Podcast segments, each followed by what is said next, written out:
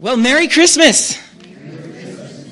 This is the closest I'm going to get to any of you at Christmas. So this is our Christmas. Brittany and I are going to Arizona next uh, tomorrow. It's our year to go to her family for Christmas. So um, I pray, we'll pray for each of every one of you, at least as many as I can recall.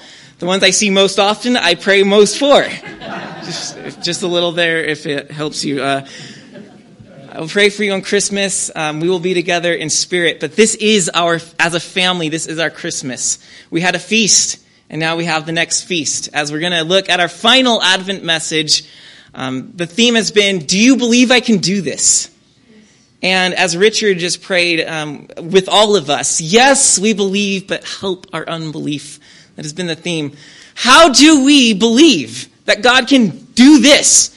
We, we don't dare define what this is lest we limit what God wants to do. So, how do you prepare for that? You prepare by preparing your heart to receive Him. So, we've, we've, we've looked at this cycle of I believe, which puts me in God, and then I receive God, which puts Him in me. There's this mutual indwelling as we believe and receive. And that's what Advent is about. It's about preparing our hearts to receive the promise to come. And it has come, and we must now be ready to do that which He is going to do. So, uh, we're going to be in Luke chapter 1 again. Luke chapter 1. We have, do you believe I can do this? We have, I'm not asking if you believe I can do this. Do you believe Brandon can get this message done in less than an hour? Bets are being taken now. Um, we have looked at examples of those who have prepared their hearts to receive. We started with David in Psalm 25. He prepared his heart by waiting well. And in that Psalm 25, we saw David confessing sin, confession, and asking God to guide him, direction. We wait, we receive our, we prepare our hearts to receive by confessing our sins and asking for direction in life. It starts there. We must empty ourselves of the gross stuff so that we can receive the power of Christ. Second, we went to Genesis 18 and looked at Abraham and Sarah. We prepared with Abraham and Sarah and saw that they prepared their hearts to receive God's power by communing with God. The three visitors, the three in one Trinity came and dined with Abraham and we looked at communing with God as preparing our hearts. And then last week, we prepared with Zechariah and Elizabeth and saw that it was faithful devotion. Their faithfulness through all the years of disappointment and seemingly being overlooked by this, the blessings that were supposed to come on them because they were keeping the law uprightly, it says. Luke says they were righteous in the law, and yet they were barren. And yet they continued with faithful devotion, and that prepared their hearts for the unthinkable when God said, Now is the time when you had finally given up, Zechariah. Now is the time. And so barely were they able, were they there to receive what God was going to do. So now our final stage is we're going to prepare with Mary. We're going to prepare with Mary because, like Abraham and Sarah, like Zechariah and Elizabeth, Mary was visited by an angel and told the impossible. If Abraham and Sarah thought it was impossible at 90 and 99 years old to have a child, if Zechariah and Elizabeth in a similar situation thought it was impossible for them to heed Gabriel's message that a child would be born, then how much more should Mary find impossible the message that you're going to have a son. Oh, I know. It was hard for the old folks to believe that they could have a son in their old age. You're almost too young.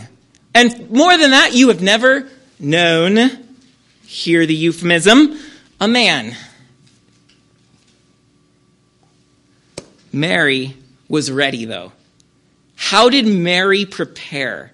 Mary is the climactic model an example for us in preparing our hearts to receive what God is going to do. She received with less resistance than Abraham, Sarah, Zechariah and Elizabeth, and with more improbable power. How does Mary do this? So we, with Mary, are going to prepare our hearts by opening them. She had an open heart. We will have an open heart. So let's read the passage, and then we will dive right in. Luke 1, verse 26. This is right after Zechariah got the message from Gabriel that he would have a son. Zechariah lost his voice. Elizabeth is hiding for five months. What's she doing for five months? She could be avoiding all the scorn. You're not really pregnant, Elizabeth. Get over your fantasy. Five months later, you come out. What do you think of this? She'd be showing by then. Or, uh, what do you do in the hiding? I will propose. Just, the thought just came to me while I was praying over this passage. The thought just hit me. What if Elizabeth was interceding? That means praying for Mary, their relatives. Does Elizabeth have some sort of intuitive sense that Gabriel is announcing the forerunner in her womb and therefore the Christ will be announced very soon?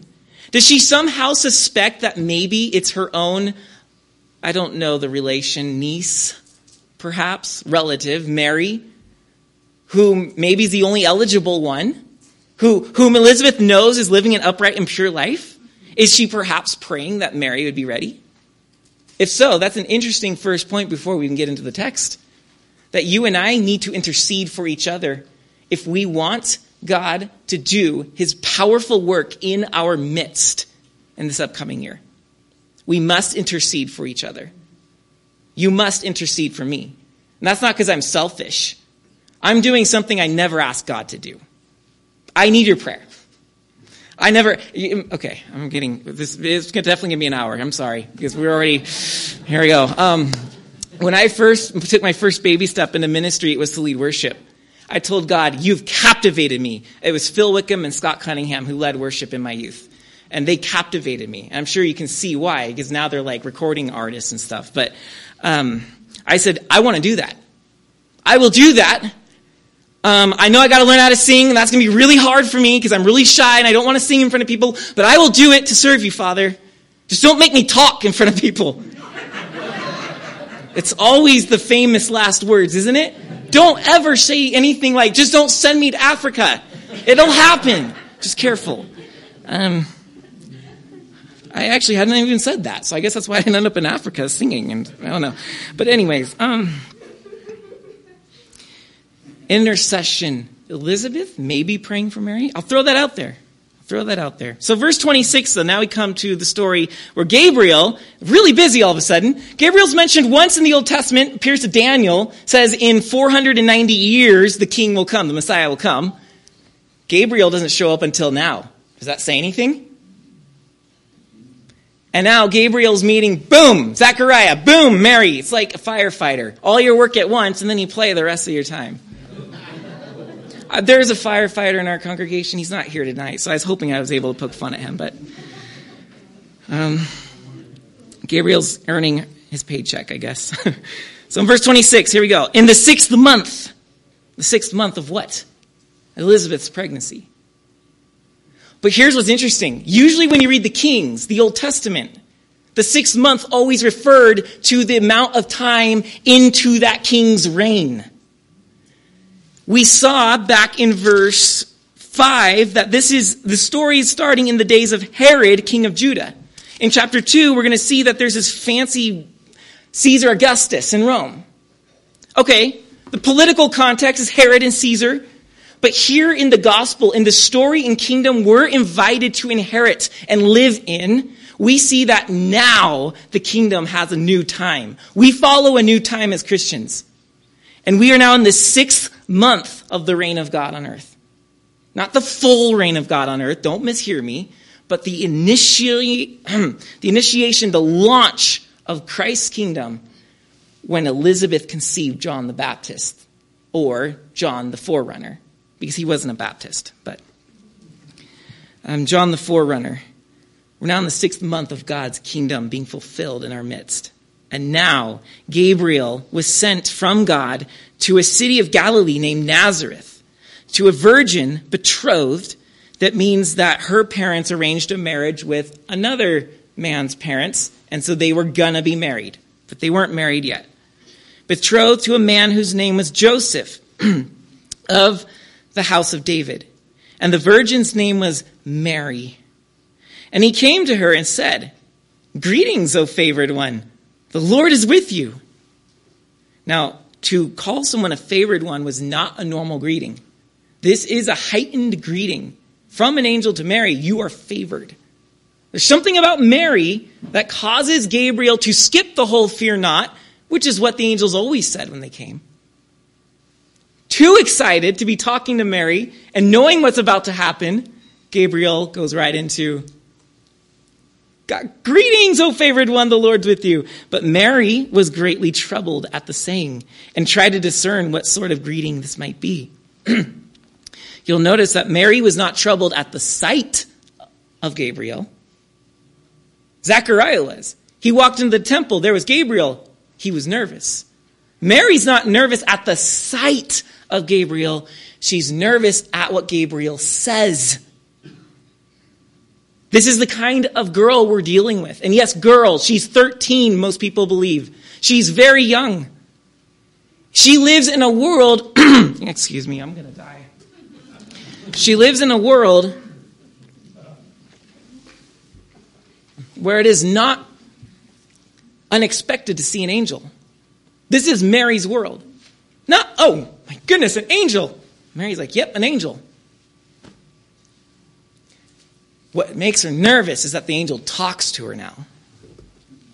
And so, in verse 30, the angel said to her, Do not be afraid, Mary, for you have found favor with God. Now Gabriel remembered his line Don't be afraid. Sorry, I startled you there. Don't be afraid. Now let me start over. You have found favor with God.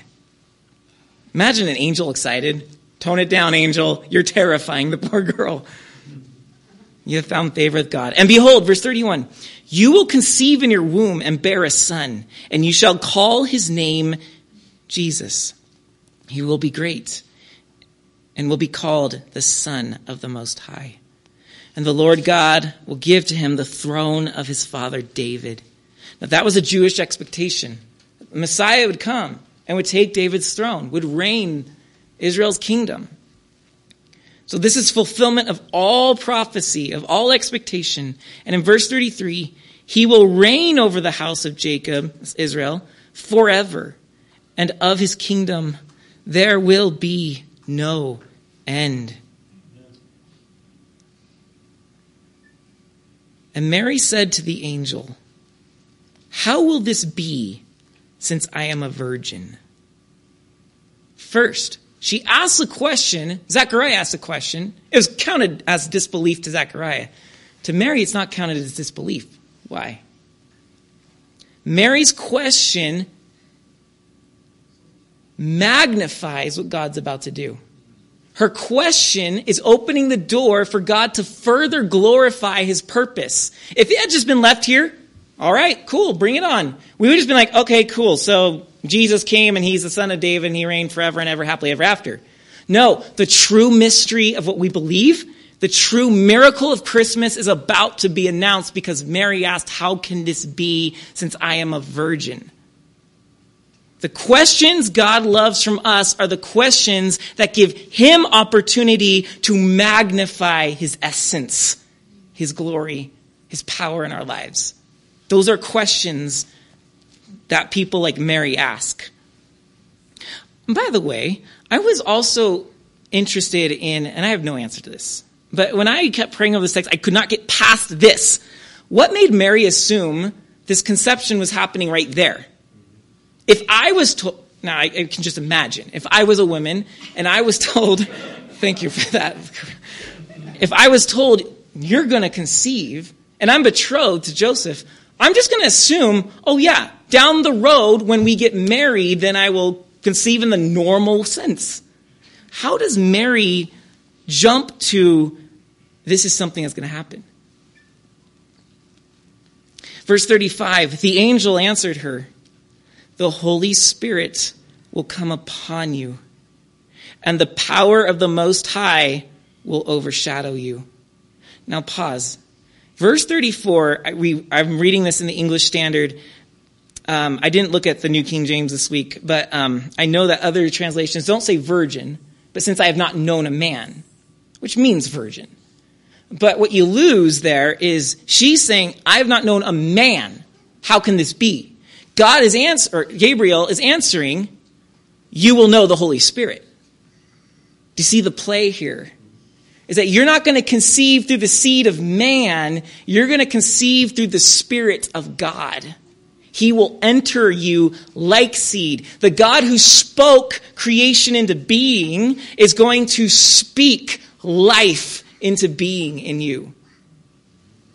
So the Holy Spirit will come upon you, and the power of the Most High will overshadow you. Therefore, because this is not going to be a natural conception, therefore, the child will be born, the child to be born will be called holy, the Son of God.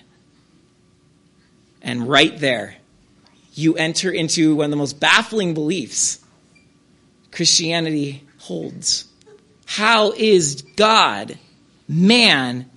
How is God in Christ God yet man? And because right here we recognize he's God, but we also recognize he's a man.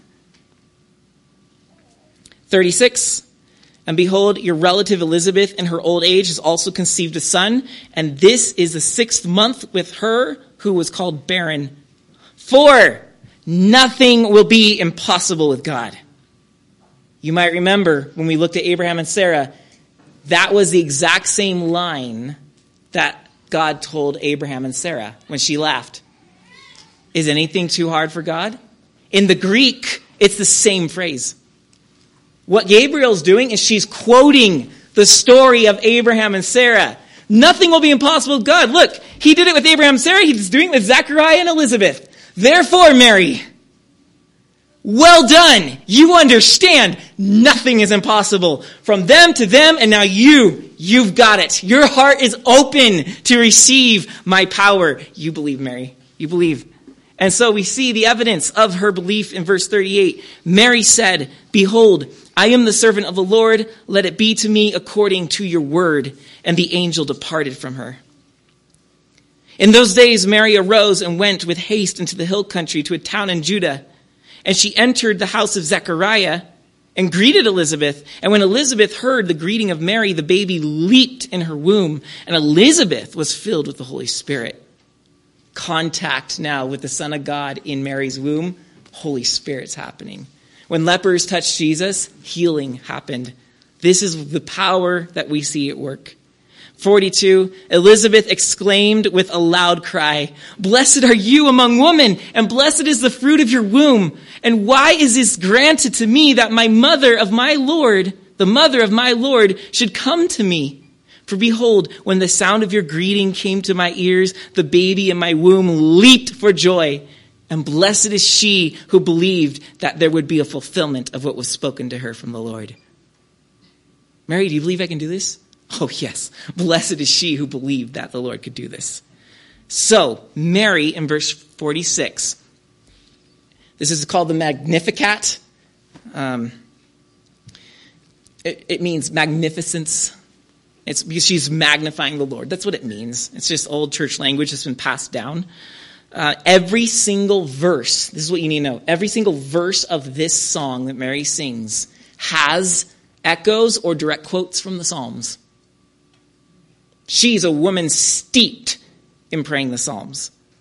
My soul magnifies the Lord, and my spirit rejoices in God my Savior, for he has looked on the humble estate of his servant. For behold, from now on, all generations will call me blessed, for he who is mighty has done great things for me, and holy is his name. And his mercy for those who fear him from generation to generation. He has shown strength with his arm. He has scattered the proud in the thoughts of their hearts. He has brought down the mighty from their thrones and exalted those of humble estate. He has filled the hungry with good things. The rich he has sent away empty.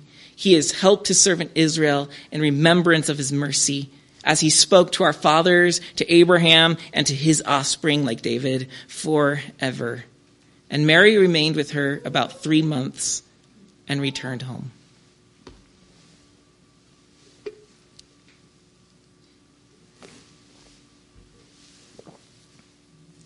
God works in us before he works through us. If we want God to do this with us, if we want his power to work in our community and in our lives, he must work in us first. This is how God does his work. He does not just teleport, bam, in the midst of things and say, I'm just going to rearrange everything. He does it by doing it in us first, and then as we are walking in his likeness, he uses us to spread that to everyone else. By the way, the belief that God just shows up in the middle of something out of nowhere is deism. It's a belief that heaven and earth are separate and that God doesn't really work in our world. He just appears at random moments. That's not what we believe. We believe that He's always with and among us. What God does is He waits for people who open their hearts to receive His work in their lives and He works through their lives. In other words, when God becomes flesh, he isn't, he doesn't just appear at the doorstep of a fire station and get adopted. Where did he come from? He just dropped out of heaven. He could have done that, I guess. We'll look at reasons why he didn't. Instead, he comes through a human body, Mary's body, and becomes a body through her body. That's because God worked in Mary before he worked through Mary. So we must be open. If it's true that he won't work through us until he works in us, we have to be open.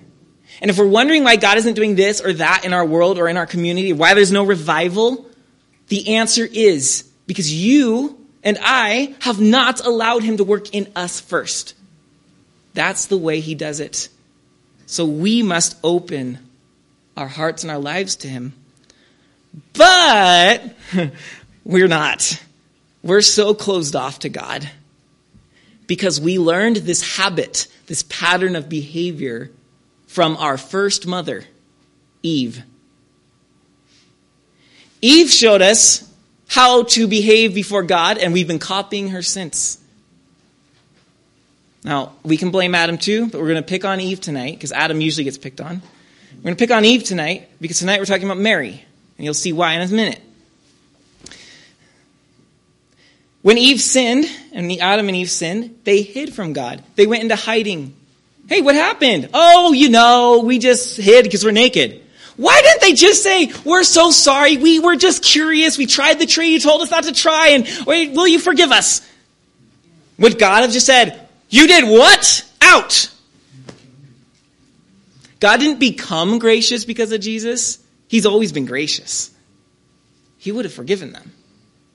But Adam and Eve, we've learned from our mother this pattern of closing ourselves off to God. No, no, no. We were just, we, fit the breeze, so we thought we'd go hide and cover ourselves. And then it comes out what happened. Adam, the woman. Woman, the serpent.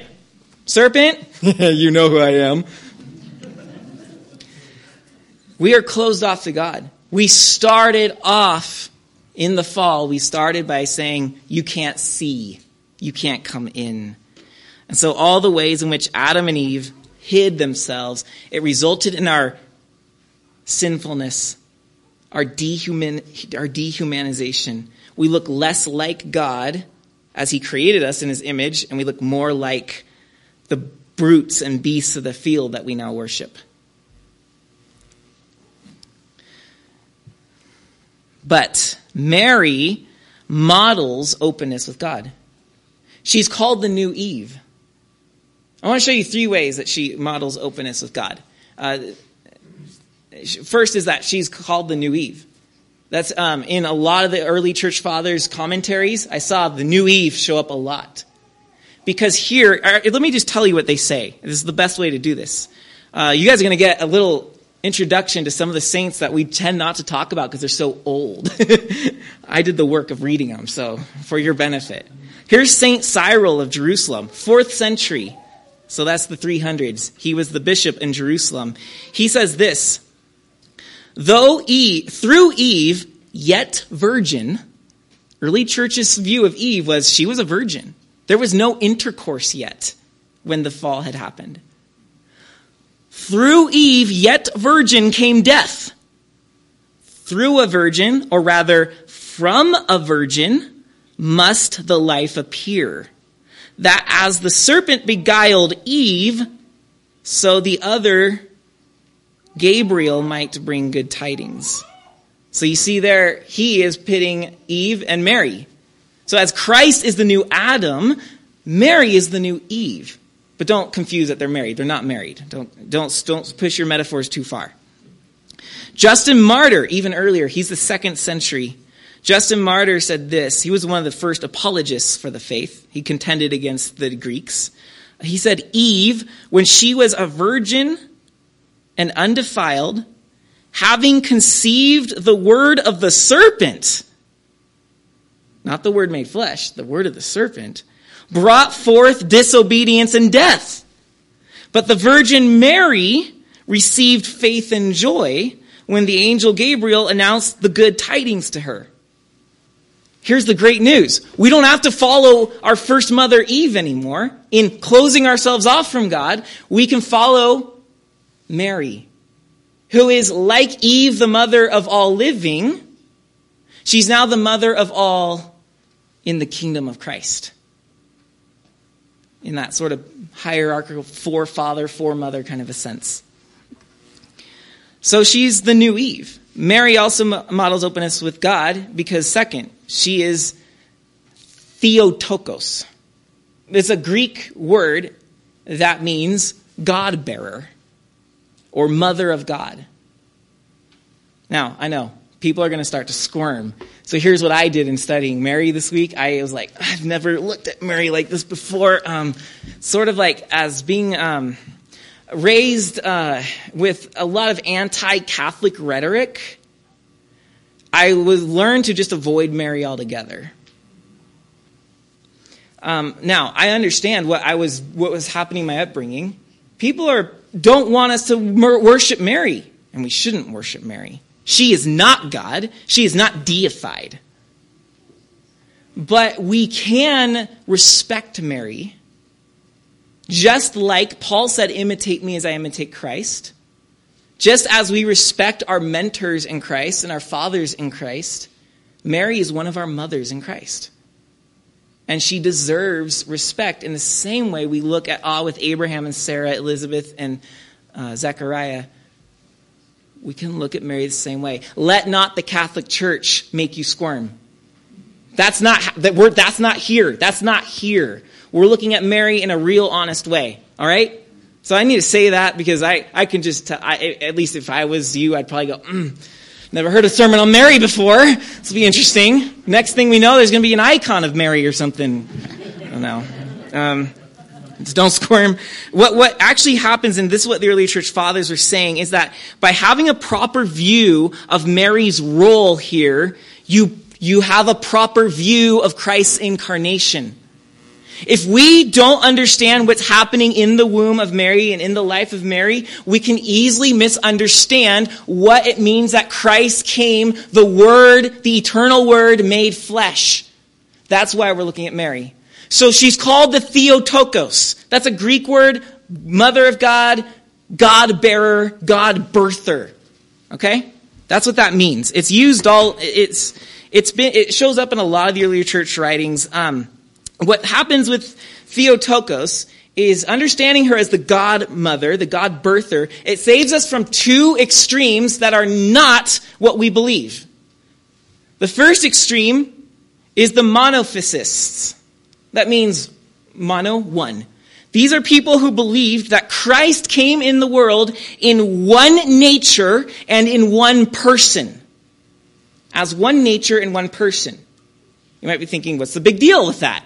Think about this. If Christ came as one nature in one body, we are not saved. Here's why. Let me just read to you the church fathers. This is St. Gregory of uh, Nazianzus. or Gregory the theologian, fourth century. We're going, we're going way back with all these. If anyone has put his trust in Jesus as a man without a human mind, he is really bereft. Uh, he is really bereft of mind and quite unworthy of salvation. Here's why. For that which Jesus has not assumed, he has not healed. That which Jesus has not assumed, he has not healed. So, in other words, if we believe that Jesus is one nature and one person, which nature are you going to choose? Is it the nature of humanity or is it the nature of divinity? And if it's the nature of divinity, then he did not come with the human nature. And if he did not come with the human nature, then our human nature is not healed. When Christ comes, he assumes our nature with the divine nature because in the one person, he is bringing back together what Adam and Eve severed the nature of humanity and the nature of divinity in harmony. That's why St. Gregory the theologian says, For that which Jesus has not assumed, he has not healed. We cannot say he came in one nature as one person. He goes on to say, But that which is united to his Godhead is also saved. If only half of Adam fell, then that which Christ assumes and saves may be half also. But if the whole of Adam's nature fell, it must be united to the whole nature of him that was begotten, and so be saved as a whole. Let me put it, this is much simpler language. St. John of Damascus He's the seventh century. He represents sort of the, he's the guy that wrote a summary of all of the church fathers' beliefs. So he's a good, like, go to guy. He said this If Adam obeyed of his own will and ate of his own will, surely in us the will is the first part to suffer. Where did Adam sin first? In his will. So where's the first part of us to suffer? Our will. We want what we want, not what God wants. And if the will is the first to suffer, and the Word incarnate did not assume this with the rest of our nature, then it follows that we have not been freed from sin. So, in other words, if Christ did not come with the human nature, then my will to sin will never be freed from sin. It will be in bondage to sin like it has been for 2,000, well, uh, all the way before Christ. So, we cannot believe in what the monophysicists say, that Christ is one nature and one person. He has to be human and divine, or we are not healed. So, the other extreme is the Nestorians. These are the people that preach that Christ was two natures, yay, in two persons. Whoa. Yeah. So what they actually say, and this is why I'm talking about Theotokos. Mary's a Theotokos. They say she's the Christotokos, the Christ bearer. Why is that a problem? Isn't she the Christ bearer? No. No. Because the Word incarnate in Mary, Christ in Mary is not just Christ. He is part of the three in one Trinity. It is God in Mary. What, what Christotokos means is that she birthed a normal human being, just a human being, who then became divine through his life. So then Jesus is one nature human, but then he becomes this other person divine through his sacrifice and obedience to God. We reject that altogether. He did not come, in other words, God is, this is not how it works. It's not man becomes God that's not our story. That's not our belief. It's God becomes man. If Christ's life was man becoming God, I have a lot of work to do.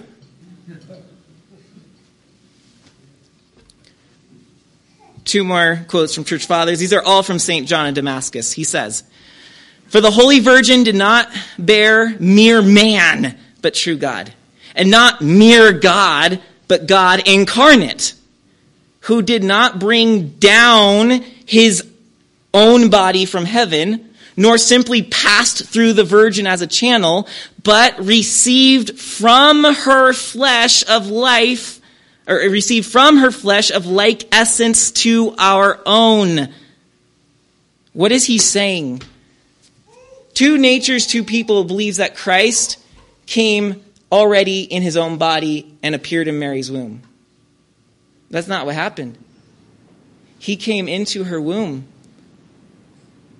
as God and became flesh from her own flesh. She was not just a conduit, she was the God bearer. That's amazing to me that the eternal word would be would draw his flesh from Mary's own womb. You'll see why that's important, I hope, as we go. John of Damascus continues The very mother of God is the very mother of God in some marvelous manner was the means of fashioning the framer of all things. Did you hear that? Mary became the fashioner of him who framed all things. What? How does that fit? And, of bestowing manhood on the God and creator of all, who, Jesus, deified the nature that he assumed. So here it is, friends. He's not two natures, two persons. He's one person, two natures. And when, when, when the eternal word enters into Mary's womb and draws from her flesh, the divinity of Christ leads the humanity of Christ. So that there is a union, there's a two in one. And that's how it works.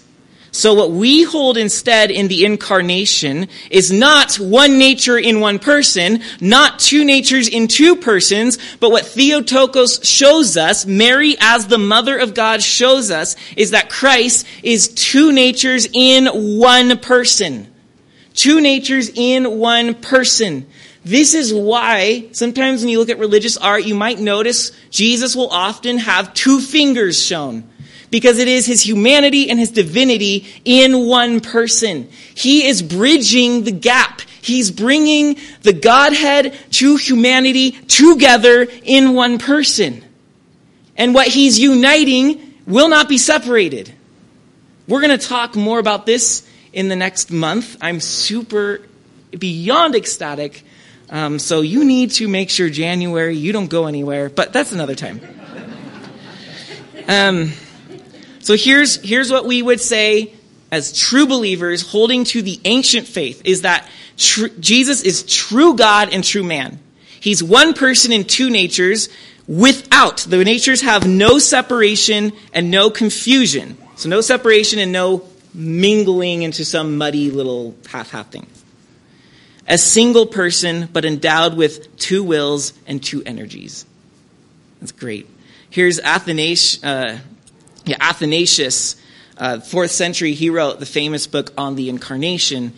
Uh, this is his creed. It says this For the right faith is that we believe and confess that the Lord Jesus Christ, the Son of God, is God and man.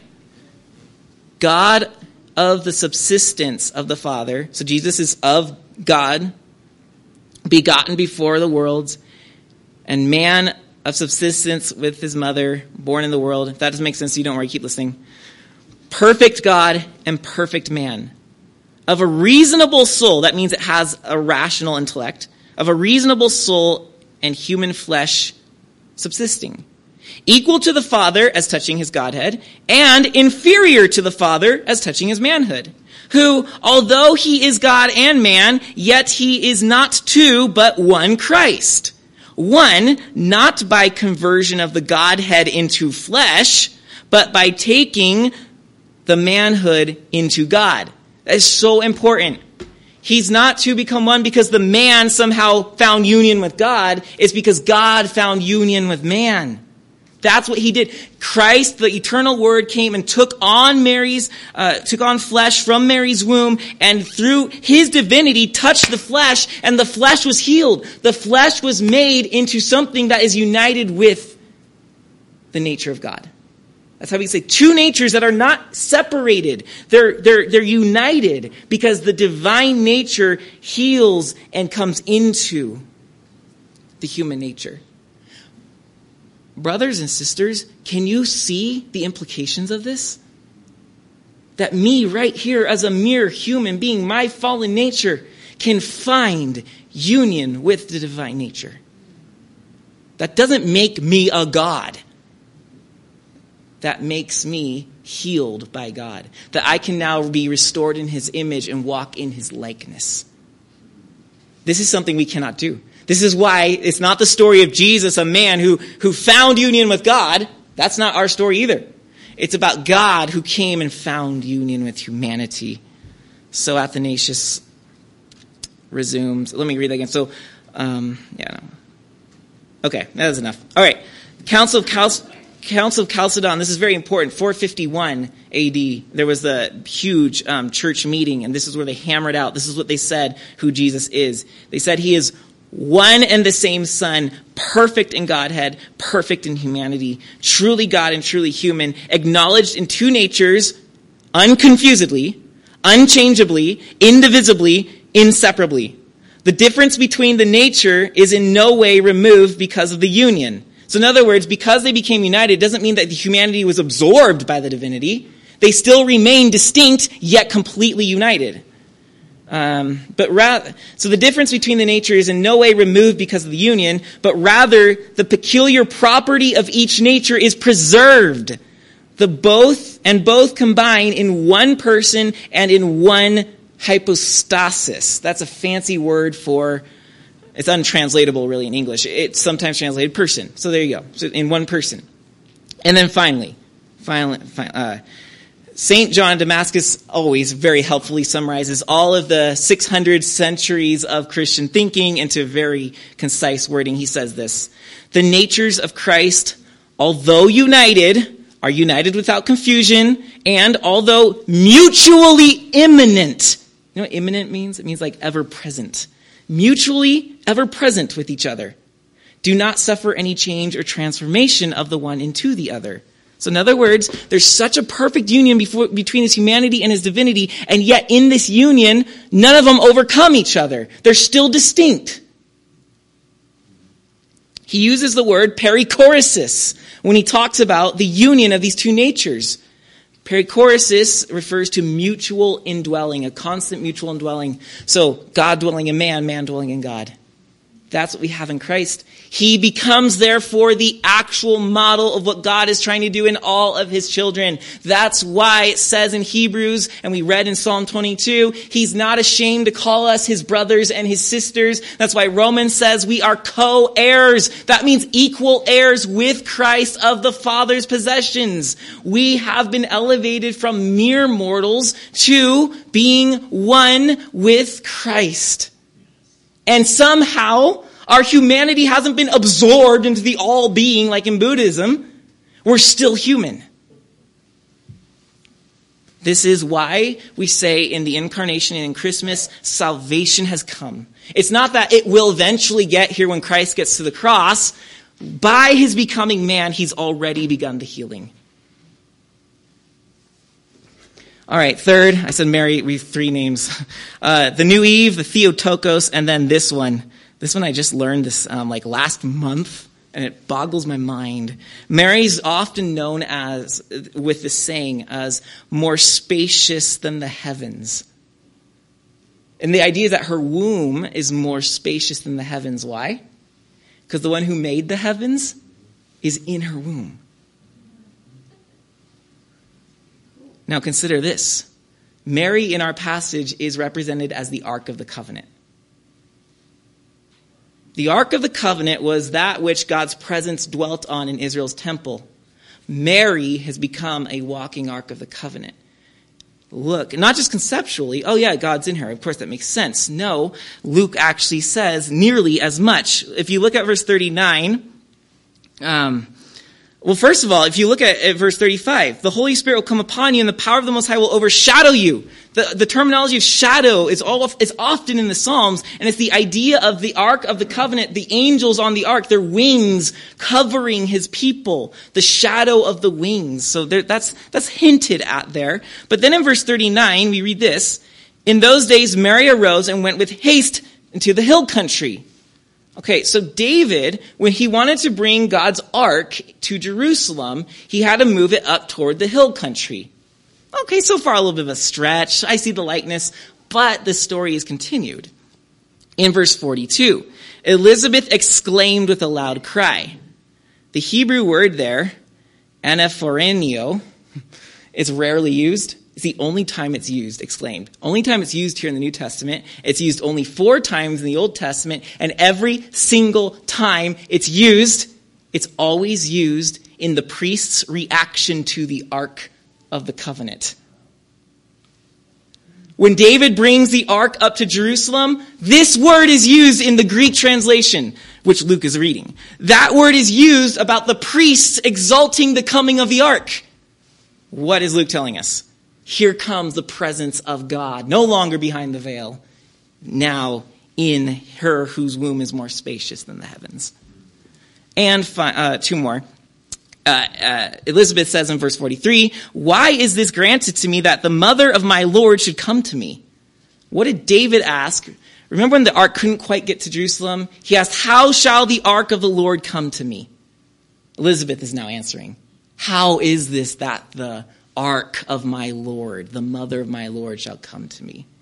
And then to continue the echoes, which now are beginning to build a case here, um, the last echo is in verse 56. Mary remained with Elizabeth about three months and returned to her home.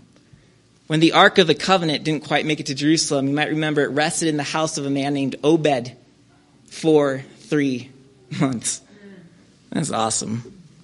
Scripture is amazing. So she's, on one hand, she's perceived as the Ark of the Covenant. On the other, she held in her womb he who holds the whole universe. So here's an ancient hymn. It, re- it sings this. He whom the entire universe could not contain was contained within your womb, O Theotokos. That's an ancient hymn.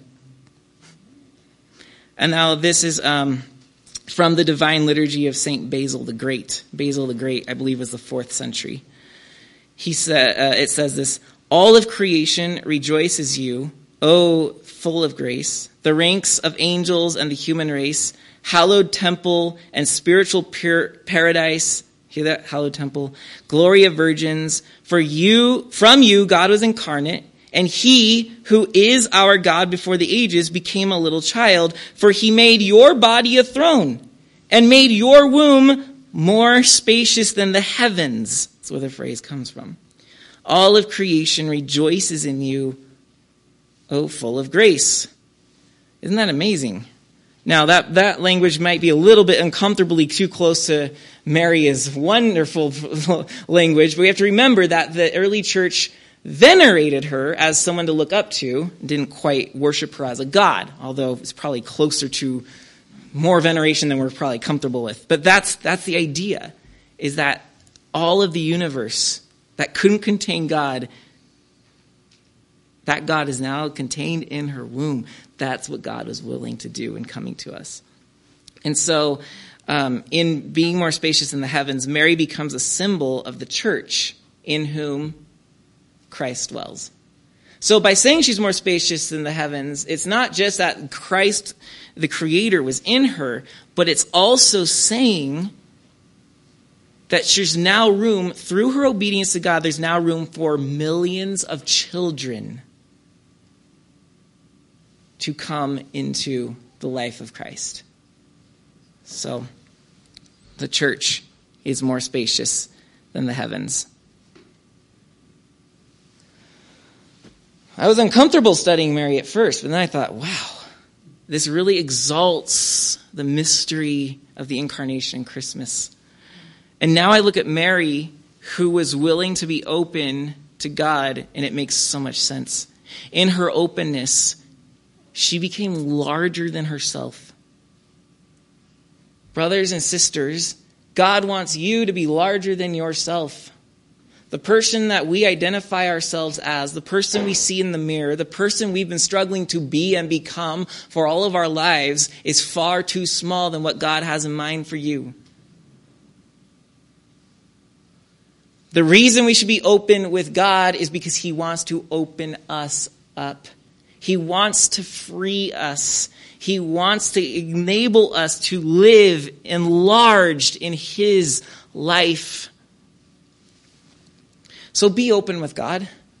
This is how we prepare with Mary. be open with God. We prayed this before we got to the passage tonight.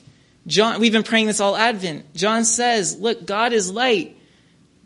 And that means you walk in honesty with Him. It means you walk admitting you're a sinner. It means you're no longer hiding like Adam and Eve, but like Mary and like the followers of Jesus and the church thereafter. We walk in the light and in fellowship with Him because we recognize we can bring all of our sin because He is faithful and just to forgive us of our sins and to cleanse us from all unrighteousness. How can He cleanse us? Because that which He has assumed, He has healed. So let's be open with God. I, I realize I'm a, I've, taken so much of your time, so um, but we'll run through four. I'll try to make these brief. Four ways hinted at from Mary that we can be open with God. I'm going to skip the one that was very tempting be filled with the Holy Spirit. Because Mary wasn't actually filled with the Holy Spirit until she was open to God. And I thought about it and like, that's actually true.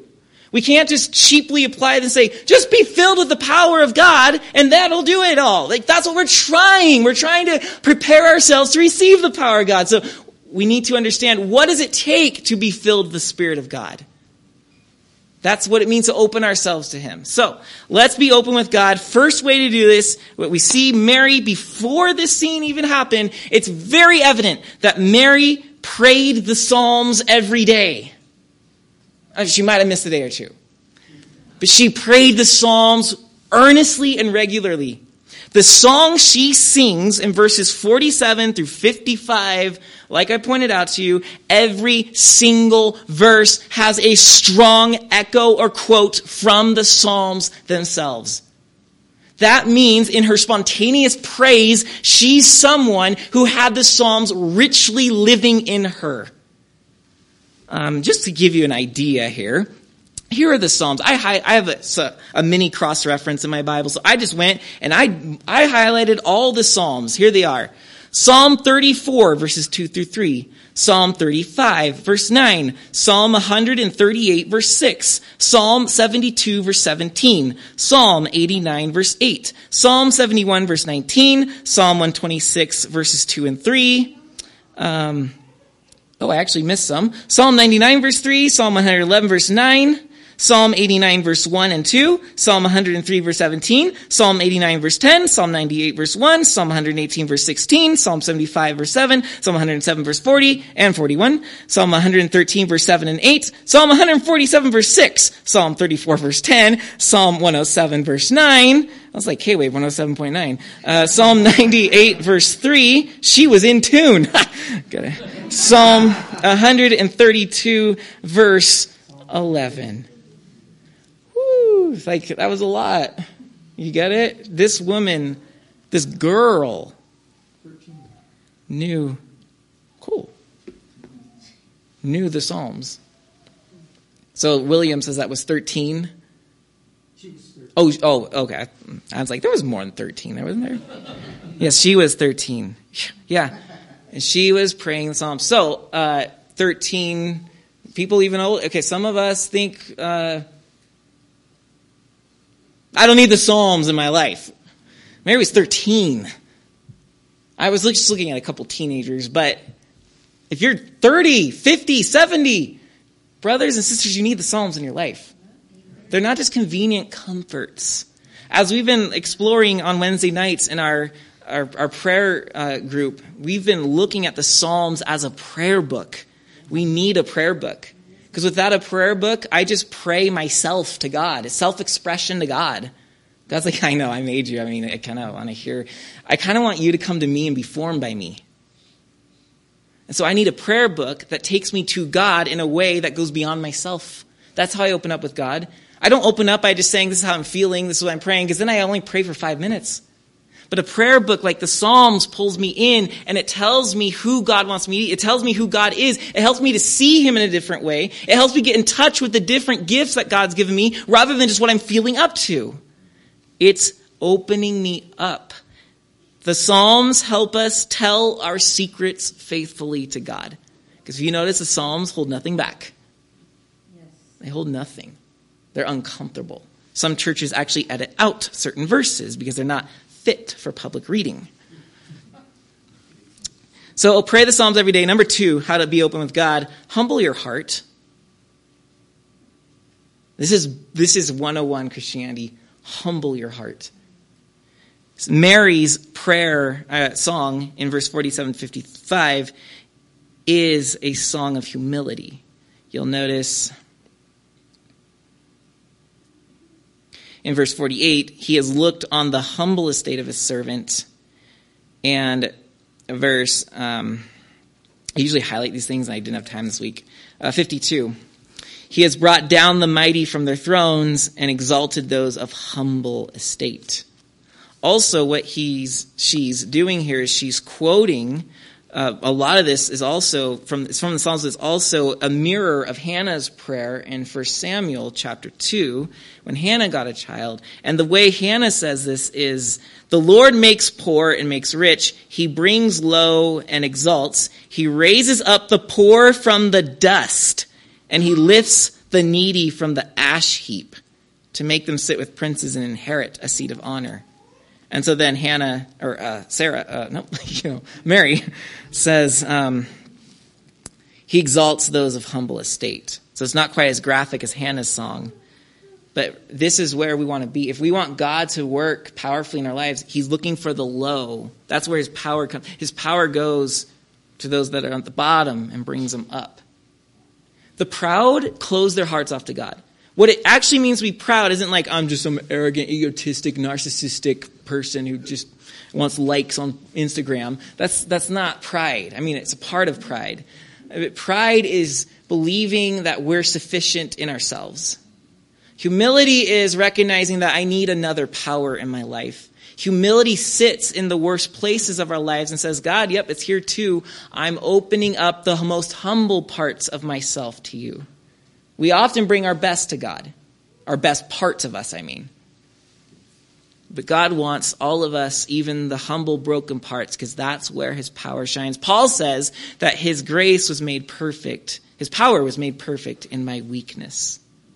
That's why we want to humble our hearts. Mary was clearly a humble lady. And she's 13, so she probably doesn't think she's worth anything at this point. She's not even married. In, in Jewish society, she would just be seen as a nobody. You're not even married. You're just a you're not anybody until you're married and have a kid. Uh, not saying that's the right way to see a human, but that's the way the culture saw them, saw, saw females. Um, so, okay, so pray the Psalms every day, humble your heart. And a third, open your heart with God by pursuing purity. Pursuing purity.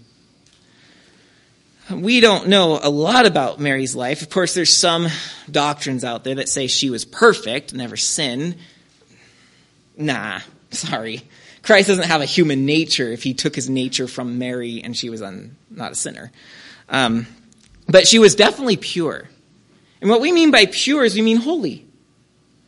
Holy is not, I never sin. And we think of holy with like these glowing halos and uh, holiness. And someone's like, I don't want that. That's not what holy means. Holy means set apart and more specifically, what we mean by set apart is holy, to be holy is to be set apart for something. It's not to be set apart from something. It starts with that. Uh, so holiness is not, well, I just don't do anything in the world. I just kind of hide in my cave and I'm holy. No, set apart is for. We're set apart from something for something. And Mary was set apart for God. I know we're, we're kind of implying this, but she was chosen and she was called favored. And so it seems that there was a setting apart of herself for God. And Jesus said, Matthew 5 8, Blessed are the pure in heart, for they shall see God. You can't be ready to receive him if you don't even know what he, how he works, what he looks like. But the pure in heart are less familiar with sin and more familiar with the Spirit. And so they can recognize God in their lives. And perhaps that's why Mary is not shocked at the presence of an angel, but shocked at the message of the angel. And fourth, submit yourself as a servant. Very clearly, and the most climactic verse in this passage is verse 38. Mary said, Behold, I am the servant of the Lord. Let it be to me according to your word. Can we have one condition here, Lord? Or maybe you can wait till I'm technically married so no one talks about this. Or that is the modern mindset, isn't it? Can we just tweak this to kind of fit with my five year plan? Because you know you're kind of cramping my goal here. That's not the heart of a servant. She submits herself. All right, if this is what you want, this is what I want. But we live in an age which preaches and instills in us through every conceivable example that's exalted in our culture that that is lame. Make something of yourself, have a five year, 10 year plan, stick to your guns, have goals, cross out everything that doesn't help your goal. Okay, look, there are, there's a lot of truth to some of this, but what the, what the Christ-less culture does is it takes the best ideas of Christianity, strips Christ from it and says, this is ultimate. And when you say this is ultimate and Christ isn't part of it, it's an idol. When we start to put our goals and visions and plans as the ultimate without Christ, you have an idol. But we don't want Christ part of it because he might make me pregnant. Oh, so what's really at, what the problem really is with our culture is that we don't want God telling us what to do. We must get in the place where we say, Yes, Lord, your will, your wish is my command. What a throwaway life, you might think. No. God has never done anything for anyone that brought them to be less than themselves. The reason we emphasize Mary as being more spacious than the heavens is because this is what God does with those who say, Yes, your wish is my command. He makes more of us there is no better way to live. There's no more blessed way to live than to say yes to whatever it is that God is asking of us to do. He's asking us to do it not because he gloats over saying, pawns on the checkerboard, I'm so powerful. He gloats rather in seeing you live the way that he has designed you to live. That's why Mary says, all, all generations will call me blessed. And that's why all generations have to one degree or another, have called her blessed. It's because she has become the model for us of cooperation with God's operation. God does not force his power on his people. He does not overpower us, he empowers us. He must work in us before he works through us. And so his operations happen with our cooperation. His energy works with our synergy as we come alongside. This is how it works. Mary is the perfect example of someone who's willing to cooperate with what God's power is trying to do. That's why we look at Mary. That's why we see her say, I am your servant. That's why we want to submit ourselves as servants. So, be open with God. Pray the Psalms. They will open you up. Humble your heart. That's where God gets in and comes out. Pursue purity so you understand what He looks like. And submit yourself as a servant. And we will live open with God, which will prepare our hearts to receive His power, which will then cause Him to do His impossible work in us and then ultimately through us. That's how we say, when Christ asks, Do you believe I can do this? And we can say, Yes. That's what Mary said. That's what we're trying to grow toward. Let's pray.